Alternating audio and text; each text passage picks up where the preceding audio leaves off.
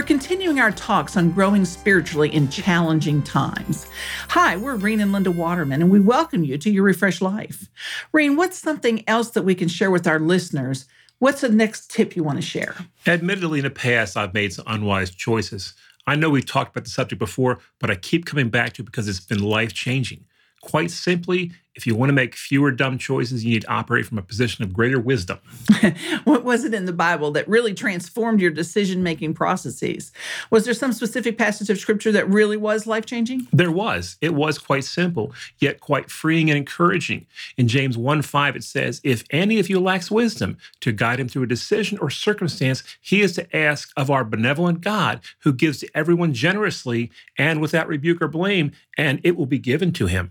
I know you've been praying praying for wisdom in your daily morning and evening prayers, and it has made a big difference. Applying God's word in your life will bear fruit. God wants us to make wiser choices and can help us do it.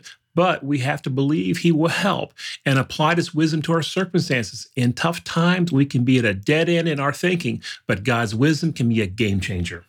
Another good source of wisdom is found in the book of Proverbs. If you want an easy way to increase your wisdom, you can read one proverb a day and the entire book in a month. Soaking your mind in God's wisdom book can really help turn your challenging situation around.